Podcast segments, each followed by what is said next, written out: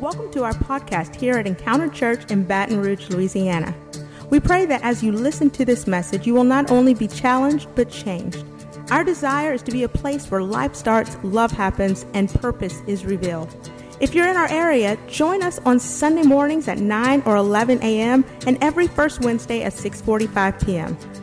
For more information about our church, you can visit us at encounterchurch.today or follow us on social media Facebook, Instagram, Twitter, or Periscope. Just search eChurchBR. We invite you now to open your hearts to receive what God has for you. Here's today's message.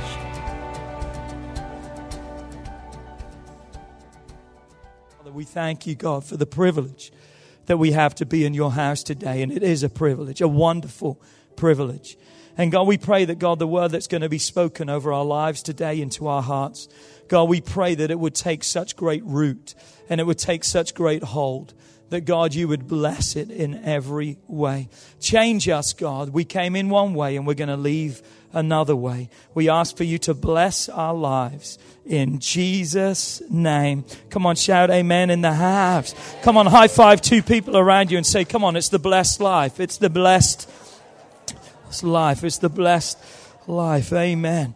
We've also got a Saints group. Is that really cool? So if you want to watch Saints football as a group, we've got a group for that too. And we're kind of calling that the Saints slash intercessory prayer group. So you need to go and pray, but that's happening today at 12 o'clock. So that's really exciting. Say with me, the blessed life. Come on, say it like you really want that kind of life. Come on, the blessed life. I believe this. Are you ready? I believe the blessed life is the best life. And what do I mean by that? I, I want every one of you to be blessed in your life. I want you to be a part of the blessing that God has available for every one of you. We can look and say, well, I don't deserve it. Join the club. None of us do. But God's blessing is available for every one of us. And that's why each and every week we teach you truth. Come on, we're not giving you fluff and stuff here. We're giving you the truth from God's word because we believe it's His truth that's going to change our life. That produces the blessing in our life. And whether you like what's been taught or not, that's up to you. whether you believe it or not is your choice, but I'm telling you, whether you like it, whether you believe it or not, doesn't change God's word. God's not waiting for your validation to say, okay, I can say it's the truth. It's already the truth, and the Bible says it's truth that will set you free. So we would be fools to push against the truth of God's word. And many do, many fight it, they want to resist it. Many don't want to follow it. Come on, many want to try to rewrite it. Many want a fresh revelation of it. For what reason? Because we want it to suit our lives. Well, God doesn't want to suit our lives. He wants to step us up into the blessed life of blessings and benefits that He has. So we'll never win when we're trying to do it on our own way. But when it's God's way, we will always win. And today I want to talk about a heart change. Say with me, a heart change. Because every one of us, when it comes to giving, this is our second week of our giving mini series, we need a heart change, a heart transplant when it comes to giving. Let me read this scripture, very familiar scripture for you to do Luke 6, verse 38. And it says, Give and it will be given to you, good measure, pressed down shaken together and running over will it be put into your bosom for with the same measure that you use it will be measured back to you. That first part again given it will be given to you. Good measure pressed down shaken together and running over. One of the most common mistakes that we make when reading this verse is to think that Jesus is speaking in regards to finance and in regards to money here. That's part of it, but that's not the whole of it. In fact, there's a thought here that we must see more than just money because Jesus was showing them and actually teaching them a very important principle that needs to be applied into every area of our life, not just with our finances but into every area of our life. Last week we talked about another important principle, and that was first. God must be first. The tithe is our first fruit given to God, and by faith, that promise redeems the rest. Oh, by the way, who did not receive one of these when you came in? They're not organic um, what they call a Cheetos. Someone said, like, if you did not receive one of these when you came in, put your hand up. I'm sorry, Sherry, and we'll get you one of these. But what we've got to realize is this verse is a principle that's more than money. And how do we know this? Because if we just back up two verses, we literally see this. Look what it says Therefore, be merciful, just as your Father also is merciful. Judge not, that you shall not be judged. Condemn not, and you shall not be condemned. Forgive, and you will be forgiven, and then given, it will be given unto you. You see, what Jesus was really speaking about here is he's calling people to give forgiveness. He's calling people to give mercy to others. He's calling people to have an understanding. Man, if we ever need anything today, it's an understanding because we can sometimes have such a religious spirit that can just shut people off without even listening to them.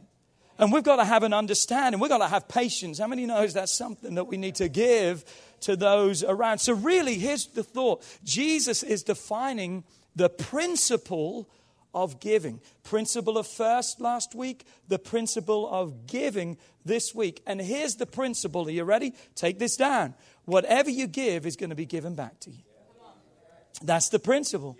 Plain and simply. Whatever you give, it's going to come back to you. It's going to be returned back to you. And understand this it's going to be returned back to you multiplied. You, you don't sow a seed and get a seed because if you do, you're no further ahead you sow a seed and you get a harvest of seeds and blessings so you can take one out of that harvest and live off the rest and sow again. Do you see that? So whatever we sow is going to be multiplied, good and. Uh oh, watch out. Like the good, Pastor. Don't like the bad. So, so what do we know? Look at this. Your seed will determine your harvest. Your seed will determine your harvest of what God has for your life. And so if I'm sowing forgiveness, I'm going to reap forgiveness. If I'm sowing mercy, I'm going to reap. If I'm sowing blessing, you see, my seed, what I place in the ground, is going to determine the harvest. I don't put an apple seed in the ground and get an orange tree. I can pray all I want. God, make it an orange, make it an orange, make it an orange. It's not going to work. Come on, turn to your neighbor and say it's not going to work. So you can sow miserably all week, come to church and pray and expect God to bless your misery. Come on now. You're going to reap what you sow. And the Bible says you're not going to just reap it, you're going to reap it good measure, pressed down, shaken together, and running over. Those are actually farming terms. I didn't know if you knew that. In the Bible times, when Jesus was sharing that thought, they fully understood what Jesus was speaking about. When Jesus spoke many times, he used parables. They were earthly stories, examples of what people saw around them. For what reason? He used them to make reference or example to spiritual things. So he showed them earthly, practical things. For what reason? There was no excuse. They couldn't say, I don't understand that. The only thing they could choose to do is not obey that. So today, there's no opportunity for you to have the excuse of not understanding. It's really the excuse of not obeying. Because what you've got to realize is this in a particular field, when the harvesters were in there, God instructed the harvesters of the field to leave fruit, to leave grain in the corners of the field. They weren't to go right into the corners, they were to leave an area in every corner of the field. Why? Because in every field there were two sets of harvesters. There were those who were the primary harvesters, they would be the ones harvesting in the middle of the fields. Then there would be the secondary or the poor people, and they would be in the corners of the field. That was how God provided for those who did not have much. They had in the corner of the field. So the primary harvesters in the middle of the field, what they would do is they would grab their baskets and it really didn't matter to them how much they had in their basket because they would walk over to a particular cart or a particular wagon and they would dump in what they had harvested and then they would go back and they would just repeat over and over again. They weren't paid by the basket, they were paid by the day. So, as long as they're working hard, and sometimes it was easier for them not to fill it too full because then it was too heavy and they would wear themselves out, or maybe they would lose some of the crop and they would be in trouble.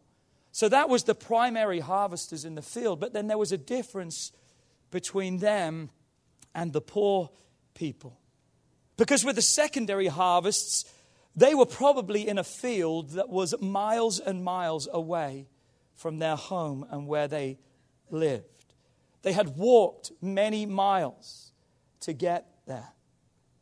So to them, it was so important how much food they could get in their basket. Why? Because how much they were able to put into their basket determined how much their family would have to live on, wow. to have food for. So, what they would do is they would fill their basket. This is Judah's toy basket, that's why there's toys in it. But they would, they would fill their basket and they would put in everything they could. And then what they would do is they wouldn't be satisfied with that. They would literally press it down. They would press it all down. And then what would they do? They would fill it up again.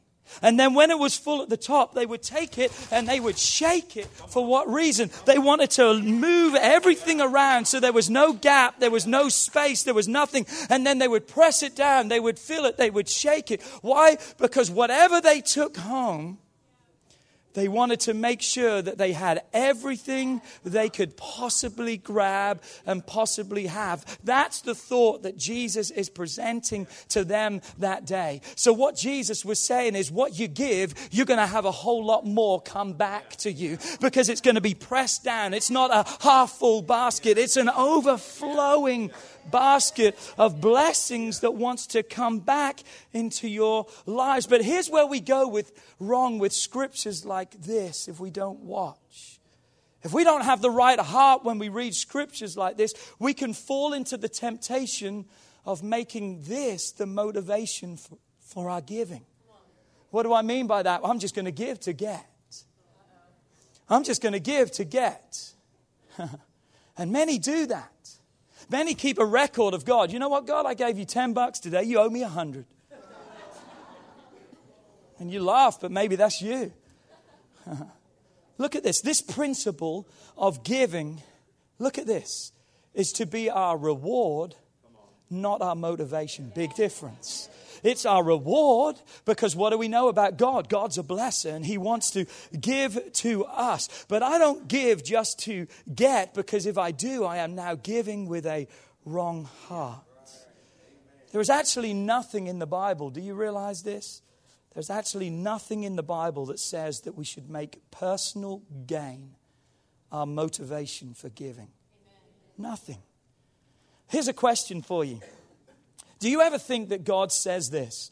Boy, if only my people could catch the vision of having lots more stuff. I mean, do you think that's what God's saying in heaven? Wow, I wish they could just grasp that principle. I wish they would want more stuff and, and more stuff and more stuff. Let me give you the answer. Here's what I believe the answer is God doesn't want us to catch the vision of getting, He wants us to catch the vision of giving. Giving. Because that's where the blessing begins, not when I get, but when I give. And I don't think there's one of us in here that could say right now, if God ever gave us nothing more, that we could look and say, God, you didn't give us more than enough. Because every one of us has been blessed in ways so much more than we could ever deserve in our lives. So the heart or the motivation is key. It's what matters. If I want to have a blessed life, God must have my heart. I need to have a giving heart before God. You see, the main purpose that Jesus really came to this earth for, he came to this earth for man's heart. He came for man. He came to bring back, to redeem that which was lost. What was lost inside of us our sin had come in and it had stolen away our heart, our affections, our desires, our love for God. And so Jesus came to this earth for the primary reason to once again restore relationship between us and God, to once again grab the heart of man. Why? Because he realized if I have the heart, then I have the whole being. Your heart is the life supply for your body. Without it, you're not going to live. When the paramedics show up on the scene of an accident, they don't care what shoes you're wearing, they don't care what car you're driving. The first thing they want to know is how's your heart? Is your heart still operating? How's that going? Because if that's stopped, then everything else is in problems. And our heart, not only physically, is the source of life, but our heart also spiritually is the source of life. And we see this from Luke chapter 6 and verse 45. And it says, And a good man brings forth good things out of the good stored up in his heart. And an evil man brings forth evil things out of the evil stored up in his heart. For as the mouth speaks, what the heart is full of. Come on, it's our heart that God is concerned with. Why? Because our heart is the storeroom of either the good or evil. Our words come from our heart, it is the source of our lives. And a properly focused heart is more excited about the giving part than the receiving part. Now, here's what I know about God. I already mentioned this, but here's what I know about God God is a giver. And you can say amen for that. That's good. That's good. That's the good part. So that means that when you give to God, God will bless you. He will reward you by giving you back a much greater measure than what you have given. But notice this, please. The reward comes because you have allowed God to do a work in your heart in the area of giving, not in the area of getting. I'm teaching you today the truth of God's word. The reward comes because He's a blesser, but now the reward comes because my heart is a giving heart, not a receiving heart. But remember, when my hand is given towards God, it's in a posture of receiving. It's the same with my heart. When my heart is opened and freely gives, it's in a position where it can receive.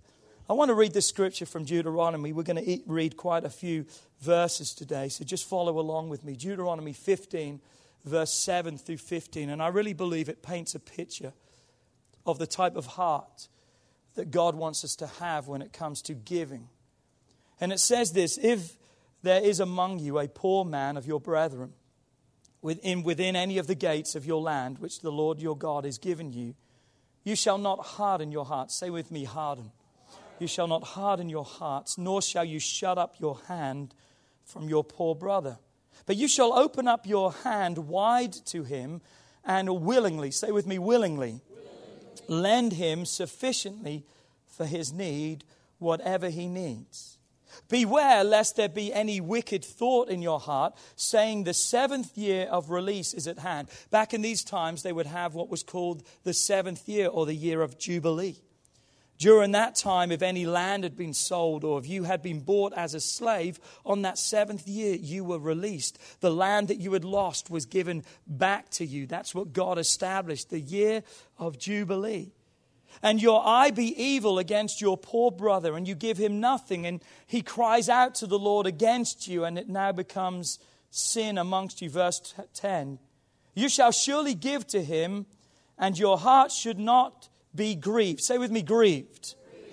grieved. Your heart shall not be grieved when you give to him, because for this thing the Lord your God will bless you in all your works and in all which you put your hand. For the poor will never cease from the land. Therefore I command you, saying, You shall open up your hand wide to your brother, to your poor and needy in your land. And if your brother, a Hebrew man or a Hebrew woman, is sold to you and serves you the six years, then in the seventh year, the year of Jubilee, you shall let him go free from you. And when you send him away free from you, shall not let him go away empty handed. You shall supply him liberally. Say with me, liberally. You shall supply liberally from your flock, from your threshing floor, and from your winepress. From what the Lord has blessed you with, you shall give to him you shall remember. Say with me, remember. That you were a slave in the land of Egypt, and the Lord your God has redeemed you. Therefore, God says, I command you this thing today. I know a lot of scripture there, but summed up this way a clear view of God's heart for helping people, helping others. that we are to take care of each other and help each other. But there's more than just that. Because what we see over and over again is not just the need, but what we see is the person who is responsible to give towards that need. So, yes, we see the structure of what God has put in place, but then we also see what God is asking and how God is asking each and every one of us to have a heart and an attitude of giving to Him and to others. God says these words He says, I don't want your heart to be grieved when you give. All the way back then, God desired a cheerful giver. Come on, we see that in, in Corinthians. Christy read it earlier, 2 Corinthians 9, 6 and 7. Remember this a farmer who plants only a few seeds will get a small crop. But the one who plants generously will get a generous crop. You must decide in your heart how much to give. The thought isn't really the amount, but the motive because you can give generously or you can give stingily. That's what's been said here. And don't be reluctant or in response to pressure, for God loves a person who gives cheerfully, hilarious giver, someone who gives with joy. And this is not hard for us to understand if we're parents. Here's a question all our parents in the house. How many of you are proud of your children when they're selfish? What? Come on, help me out. How many of you are really proud of your kids? Oh, that's my boy, that's my girl, not sharing with everyone, proud of them. Come on, you kind of hide. Oh my goodness, did my kid really say that? Did they do that? That's the mother's kid. That's not my kid. Come on now. Come on, we think about that. We're not proud of our children, but we're pleased when they're kind. We're pleased when they're helpful. We're pleased when they give. We're pleased when they share. And so, what's true of us is also true for God. And so if we're selfish and with withholding, that's not something God's saying, wow, I'm proud of my kid. And we've got to see that. And I want to confront some heart issues today because we're going to look at the wrong heart and then we're going to look at the right heart when it comes to giving. So the first part of the message is going to be the wrong heart. The first wrong heart that we have is the selfish heart. Come on, it's the selfish heart. Deuteronomy 15, verse 9 Beware lest there be a wicked thought in your heart, saying, The seventh year, the release is at hand. So you're thinking to yourself, well, they're now going to be free anyway, so I'm not going to give them anything. I'm not going to bless them. Huh? That's what it's saying right there. Your eye will be evil against your poor brother, and you give him nothing. And then they would cry out to the Lord against you, and it would become sin among you. Come on, God clearly labels here a selfish heart as being wicked. A selfish heart. A heart that's not willing to give as being wicked. It's amazing uh, because selfishness speaks to you. Did you know that? A selfish heart will speak to you. It's going to say things like this We don't have enough. Notice how it puts we in there because it's including itself in your life. Now wants to be a part. It's like it's part of the process because that's what's happening because our heart determines how we speak and how we live. It's the storehouse. So our selfish heart wants to speak into our lives. Our heart wants to say something like this a selfish heart. We've worked hard for this. We, we deserve this. This is ours. This is mine. That's what a selfish heart wants to say. A selfish heart wants to say, well, you've got to hold on to it because God's not going to be faithful to meet your needs. That's what a selfish heart would say. But if, if you listen beyond the noise of a selfish heart, you'll also hear that God is speaking too. And God's that great whisper inside of you. Come on. God is saying, don't allow your heart to think that way. Don't allow your heart to mislead you. Don't have a selfish, closed up heart because a heart that's unwilling to give is a heart that is unwilling to receive. And you see, God wants to change us from being greedy and selfish. That's our nature many times. We said this before. The first words out of a kid's mouth most time is no or mine. Why is that? That's the sin nature inside of every one of us. And we all have to battle with this. There's a constant struggle that we've got to be. But God wants to take a greedy, selfish heart and God wants to make us grateful and generous. Listen to this promise that God gives Joshua in Joshua chapter 1, verse 8. God says these words The book of the law shall not depart from your mouth. That's His word. He says, Speak it, live it. Meditate on it day and night, that you may observe to do according to all that is written in it.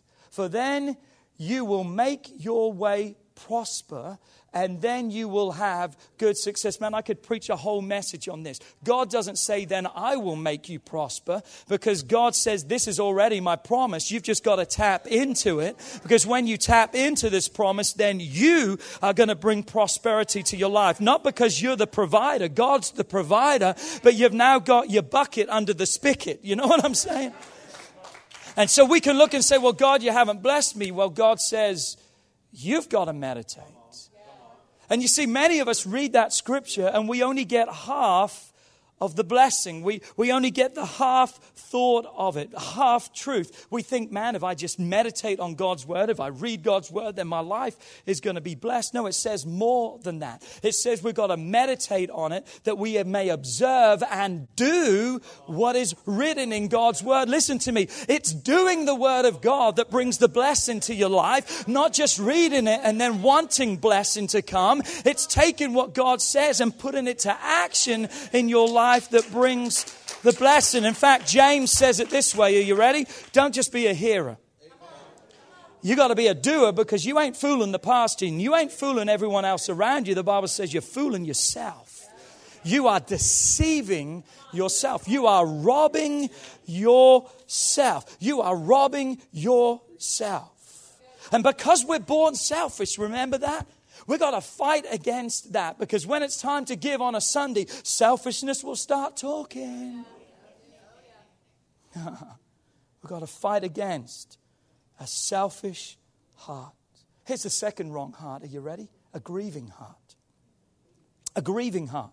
Deuteronomy 5:10 You shall surely give to him and your heart shall not be grieved when you give because for this thing the Lord your God will bless you in all your works and in all which you put your hand. God will bless you if your heart's not grieving. Here's the reward again for being a giver, a blessed life. But he also instructs us not to be grieved in our heart. You know, they actually call it buyer's grief. Buyer's regret is what we call it. Buyer's remorse is another way to put it. Because what happens, we can go out and we can buy a big purchased item. And we can go out there and we can be so excited. Well, it's the car I want. It's the dream car I want. It's the color I want. It's everything I want. And then the next day, we start thinking about that car that we've got to pay that note for the next six years. And then we start, that our heart starts saying to us, Oh my God, what did we do? Did we make the right decision? oh no. Come on, we've all been there. We can find ourselves what? Grieving over the thought of what could have been done with the money, maybe, if we had just kept it for ourselves or made another decision. You see, here's what you've got to see. Are you ready? Selfishness attacks you before you give, but grief attacks you after you've given. So the enemy wants to stop you from giving, and then when you have give, he wants you to say, Man, you're a fool for giving. For what reason? Because he doesn't want you to give it again. Come on, you've got to fight against a selfish and a grieving heart. So we've got to protect our hearts before and afterwards. You see, here's another problem with giving. Many people give because they feel they have to rather than because they want to. Here's a philosophy for you. Ready? Philosophy. This is what my Phil, Philip, philosophy. Is that cool? It's a philosophy for you. Okay? I give not because I have to, I give because I get to. Come on, I, I don't give because, man, you got to pay your tithes and you got to give this. I give because I get to. I love the fact that I get to give to God. It's a privilege to me to get to give to God. I like it when people give me money. I like it when I get birthday gifts. I like it when I get my paycheck. I like it when I get this. I can't wait till we sell our house. Why? Because I get to give a tithe. I, I'm excited about these things already, anticipating these things. Why? Because I don't look at giving as something I have to do. I look at it as something I get to do. I have the privilege to be able to do it. You see, when people feel pressure to give, afterwards they are going to be grieved for that gift. Because you're going to grieve over that money you no longer have. Here's a question for you If we are filled with regret after being a blessing, do you think that's pleasing to God? Do you think that's what God wants when He says, given, it will be given back to you? Do you think that's what He wants given back to us? Regret? Misery? Dreaming of what could have been and should have been? I had the money in my hand. No, no, no, no, no, no. So, how do we combat grief? Can I help you today? Here it is. You've got to have a proper perspective regarding your money. You've got to have a proper perspective regarding your money. Hey, by the way, Kelly and I are going on vacation today. Is that cool? We're leaving today. We're leaving for the beach. So if there's any problems this week, sorry. Take care of it, fix it. You're good. No, there's going to be people here at the office. But you know what would be really nice? It'd be really cool if, you, you know, I, I think we deserve it. I think it'd be really cool if someone here would just give me $100. Anyone want to give me $100?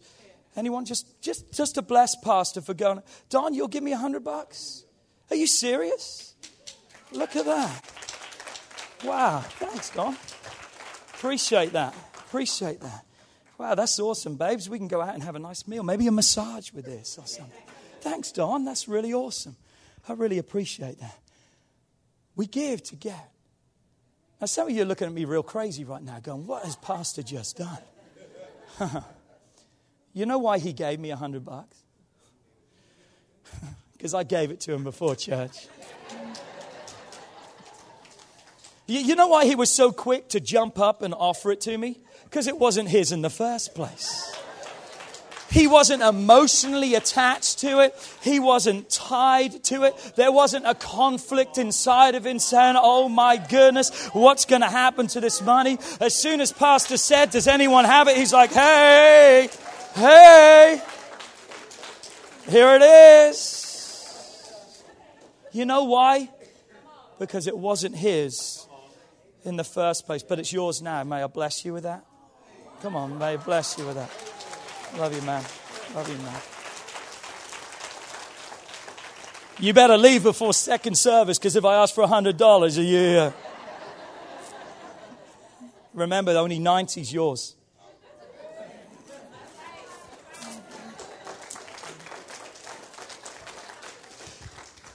It's all God's. How do I avoid having grief over my money to realize it's all God's? Just like that. It's willingly I give because God, it's all yours. You see, God wants me to be a steward, not an owner. And I know I preached on this last week, but ownership says it's mine. I worked hard. I'm going to, that, that's the selfish, grieving heart. That's the mentality that we've got to fight through. But stewardship is that which manages what is not yours, but manages that which is someone else's. And what you are managing is God's. God has blessed you. So when you get a God perspective on money, we'll understand that God owns it all. And when He owns it all, it's going to be easier to give to Him His portion when He asks for it. Because here's what you got to understand. Come on, you got to understand it was never yours in the first place. So the wrong heart we can have is a selfish heart. The wrong heart we can have is a grieving heart. But here's the right hearts that we can have. Are you ready? God wants us to have a generous heart. Say with me, a generous heart. A generous heart. Deuteronomy 15, verse 14. You shall supply him liberally liberally, generously from your flock. You know, that word liberal now has been taken by the world to be something left field. You know what I'm talking about? But we're taking that world back because you know what? God wants us to have a liberal heart, a heart that's full and available, a generous heart you shall give liberally from your flock, from your threshing floor, from your winepress, from what the Lord has blessed you with. You shall give liberally. God calls us to give generously. From what? From what He has already blessed us with. Come on, you don't want to be stingy, you want to be generous. I don't have this scripture, but I absolutely love it. Proverbs 11 24 from the Message Bible says this The world of the generous grows larger and larger, but the world of the stingy gets smaller and smaller. Let me say that one more time. The world of the generous grows larger and larger. Come on, I want some large. I want some blessings. I want God to do some things. Come on, I've got a prayer list of things I want God to do. I'm not just talking about money back. I, I need some miracles in my family. I need some miracles in my life. I need some blessings to come. And God says, if I'll have a generous heart, larger and larger. But if I'm having a reluctant, stingy heart, my world is going to grow smaller and smaller. You see, generosity goes against the default setting of our heart because our heart is naturally selfish. so the key is this we don't only need a new heart, we need a new mind. We need a new mind.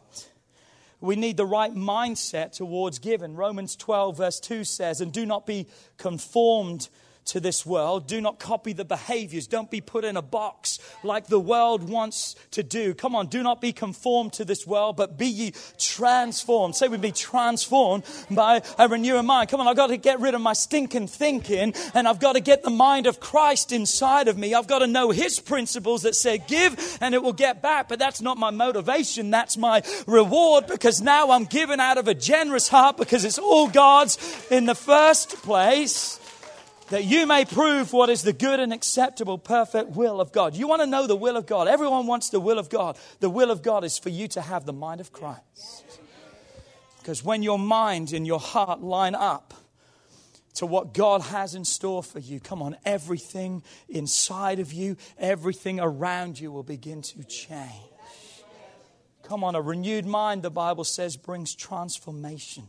You're transformed into a new person by changing the way you think. You see, there's a battle for the old nature and the old man inside of us, the new man. There's a battle inside of us. The old nature wants to figure everything out, manipulate things in our favor. The old mind wants us to be a taker. The old mind wants us to be selfish. The old mind wants to make a deal with God where the new mind, the generous heart that God has placed inside of us, wants us to have a liberal heart. Come on, that's quick to be generous, that knows, hey, it all belongs to God anyway, and that trusts that God will take care of them and bless them. God hasn't just finished with a generous heart. God also wants us to have a grateful heart. Say with me, a grateful heart. Grateful heart. Deuteronomy 15 15. You shall remember. Say with me, remember. remember. Remember what? That you were once a slave, that you were once in bondage in the land of Egypt. You weren't saved every day. You're a different person now.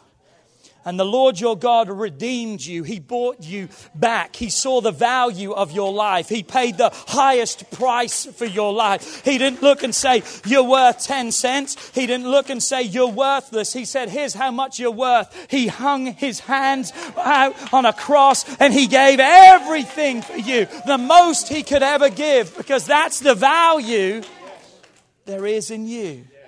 Remember what God has redeemed you from and what God has taken you to. Therefore, he says, I command you this day. Why do you think God instructs the Israelites to remember that they had been slaves? Here's why because it would fill their heart, it would flood their heart with gratitude for what God had done for them. Look at this statement. It's good to be reminded of our past. We just don't need to live there. It's good to be reminded. It's like driving. Thank God for the rear view mirror. But if you're trying to drive looking in the rearview mirror, you're not going to get very far in a hurry. You're going to crash, you're going to burn, you're going to hit something.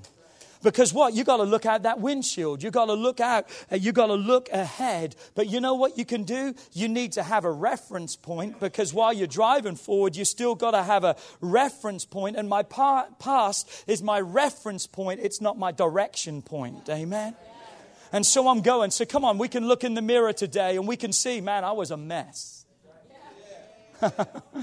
I mean, I was screwed up. That's a nice way to put it. That's, that's the church way to put it. I was a mess. Come on, I was in heartache. I was in despair. I was in pain. I was in broken. I was in self destruct mode. Anyone know what I'm talking about? That's just to mention a few things that we are not proud of when we can look in the past.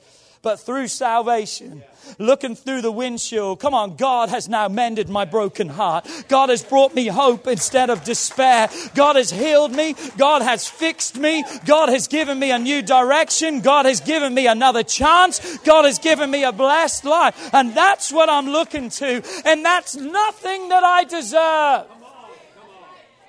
So when I think about what God has given to me, Come on, when I think about it, I don't deserve it, but I throw my hands in the air and I say, Thank you, God. Thank you, God. Come on, give him a praise break in the house today.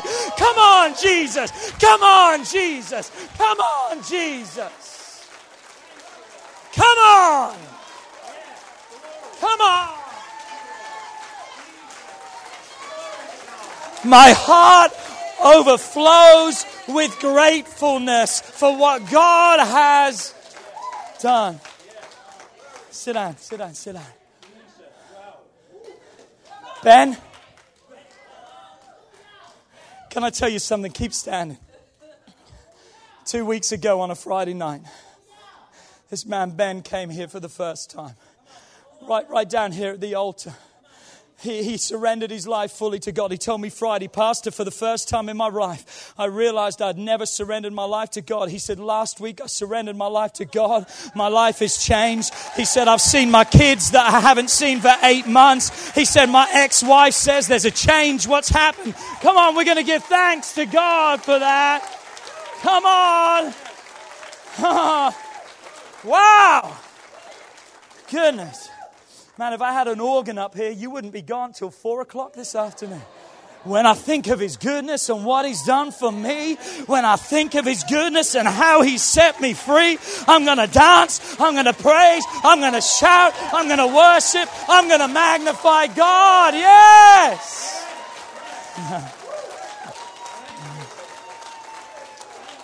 yeah, yeah, yeah. I'm going to the beach for a week so I can just let it all out today. Is that good? Yeah, yeah, yeah. I give to God out of a heart of gratitude because of all that He has given to me. You see, when God works in your heart, we give not to get. and the resulting blessing that we receive is just a byproduct it's not the goal. Everyone, get your peanut out right now. This is a packaged peanut.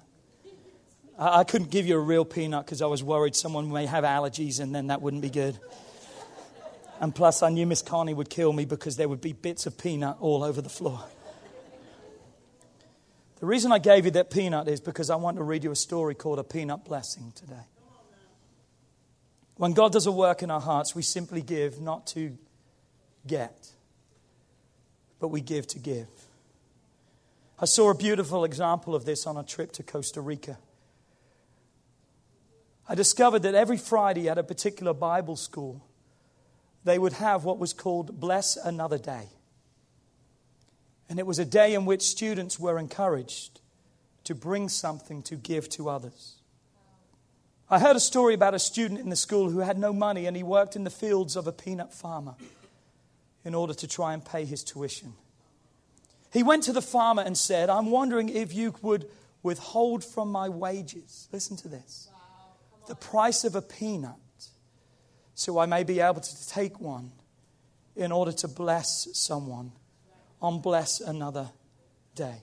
Keep in mind this working in a field, it would have been so easy for him to have filled his pockets and put something in his pocket, but that's not the heart of a giver.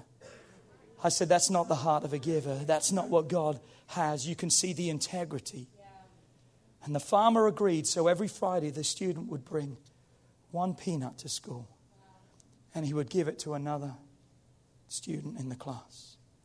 Not surprisingly, God began to bless this young man who had an unselfish, liberal heart. Before long, he wasn't just given a peanut on Bless Another Day, he was giving money. By the end of the semester, he was buying pencils and other school supplies for the poorest of the students. By the end of the school year, God had blessed this young man so much he was able to pay a year's tuition for another student And by the time he graduated, he was paying for the tuition of 10 other students beside himself. Listen, this is not the end of the story. Within a few years of graduating from Bible college, he now bought the peanut farm where he used to work and was covering the cost of tuition now for scores of students who otherwise would have not been able to afford to go. And it all started because God did a work in his heart. He gave when all he could give was a peanut. Was a peanut. The issue is not the amount that we give. God already tells us the amount. The issue is the motive behind we give. I want you to place this somewhere. And I want you to ask this question every time you see it God, have I given you my peanut? Have I given you the best that I can give? Because, God, you've given me more than I deserve. Band, if you can come back, I've got to close this today. I hope today you are hearing and grasping what I'm saying. Again, the tithing is not the amount. He's already told us that it's a tenth. The issue is not the amount we give, the issue is the motive behind our giving. Look at this statement from Pastor Robert Morris. He said these words He said, Does God bless givers? Absolutely. But those promises of blessing are giving not to entice us, but to free us from the fear and grief that keeps so many believers from turning loose and giving.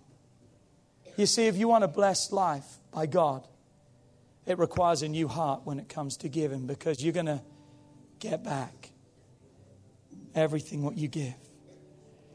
And God wants us to get back something that's pressed down shaken together.